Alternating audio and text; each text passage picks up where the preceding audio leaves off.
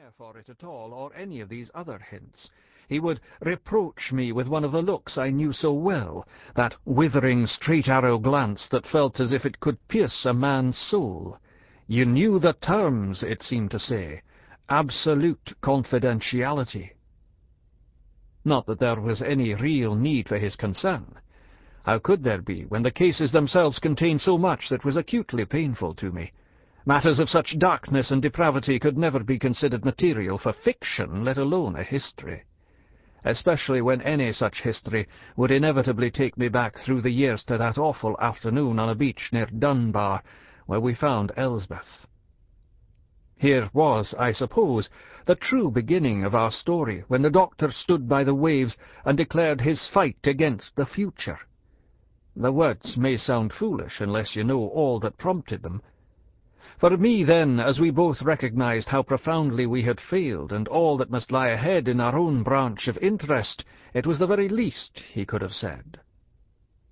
I was a young man then, only nineteen, and in the second year of my medical degree at Edinburgh, where I had met the doctor about six months previously. It is true there were problems in my family, but even so I had everything to live for, until that moment on the beach, all those years ago, seemed for a time to bring my life to an end. Until now, that was the worst moment. So unbearable that I have usually tried to avoid thinking of it. But in general nobody could have such experiences as I had with the doctor in my younger years, and not return to them. They would come to me while I was sailing on the Arctic whaler Hope, the first expedition I ever took, or when I stood alone in the evening air outside the Tennyson Road house in South Norwood, which I bought years later after I abandoned medicine for good.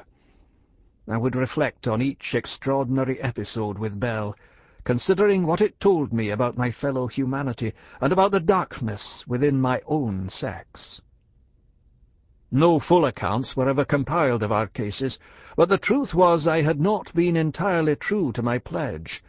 For each of them I still held boxes containing records of a kind, a map worked and reworked, diagrams, objects, odd hieroglyphs and puzzles and clues which reflected for me and no one else the intimate details of each adventure.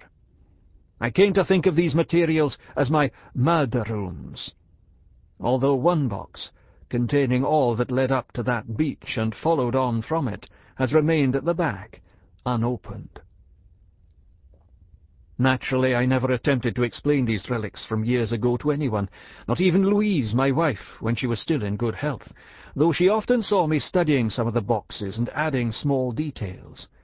The assumption, of course, was that I was planning a story, an assumption that now, in a way I never dreamed, almost comes true.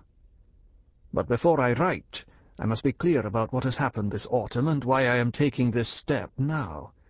I will not pretend it has been a happy year, for despite my success there has been much inner turbulence in my life.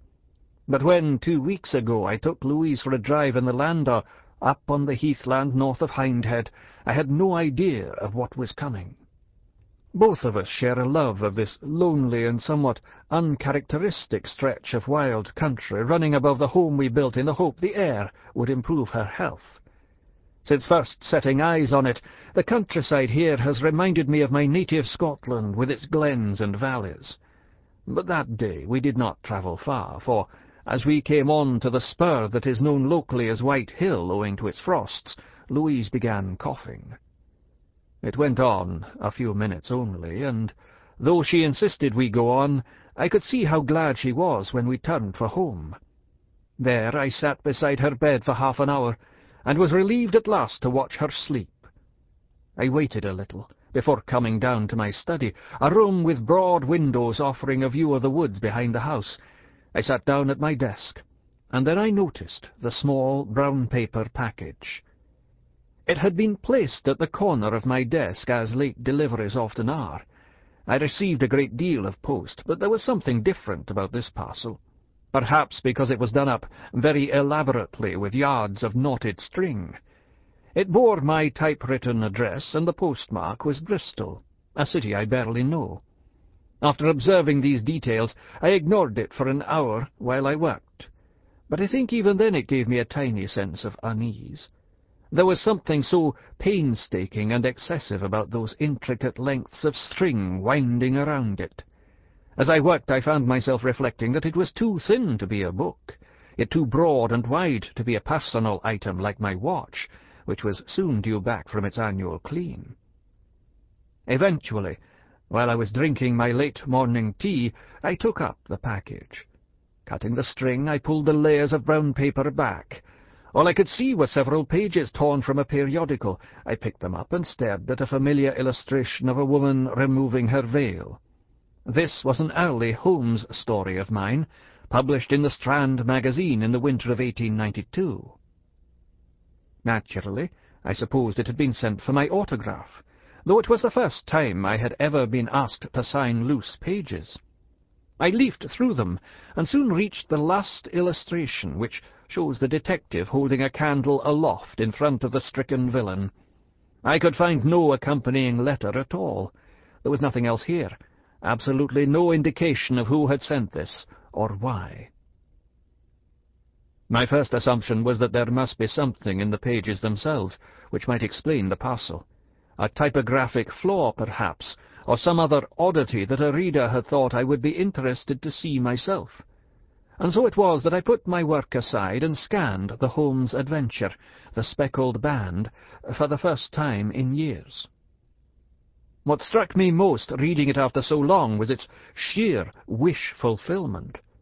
This may seem a strange expression to use of a story in which a sadistic stepfather attempts to murder his stepdaughter in the night by sending a poisonous swamp adder down a bell rope into her room. But in my heart I know well enough that wish fulfillment is indeed what gives it life.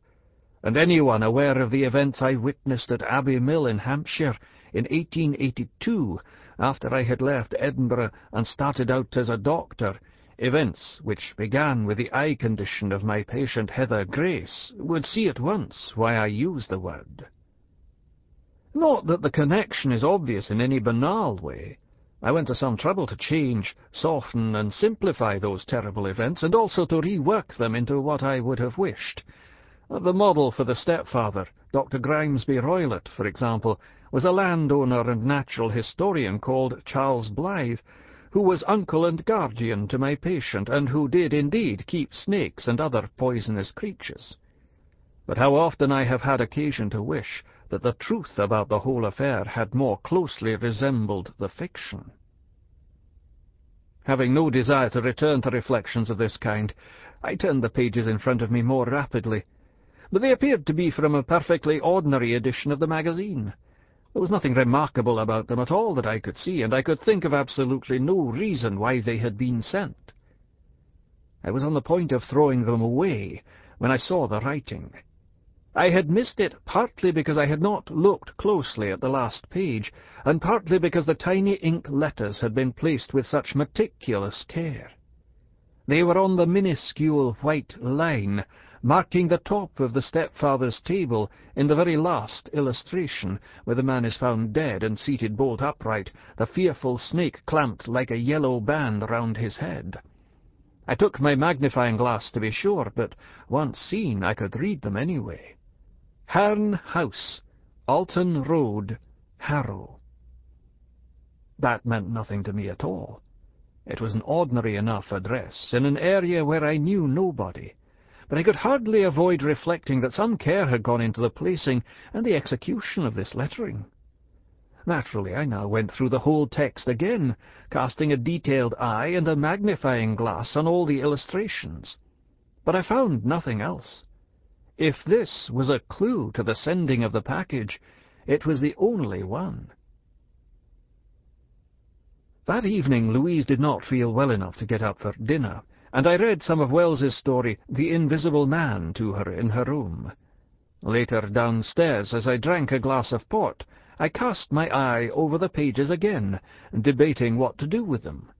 My curiosity was certainly aroused, but I was also aware that the thing could easily have come from a half-crazed admirer of my work. If I visited the address, and was greeted by some crackpot who saw himself as a detective, or worse, a master criminal, and hoped to employ me in his self-publicizing schemes,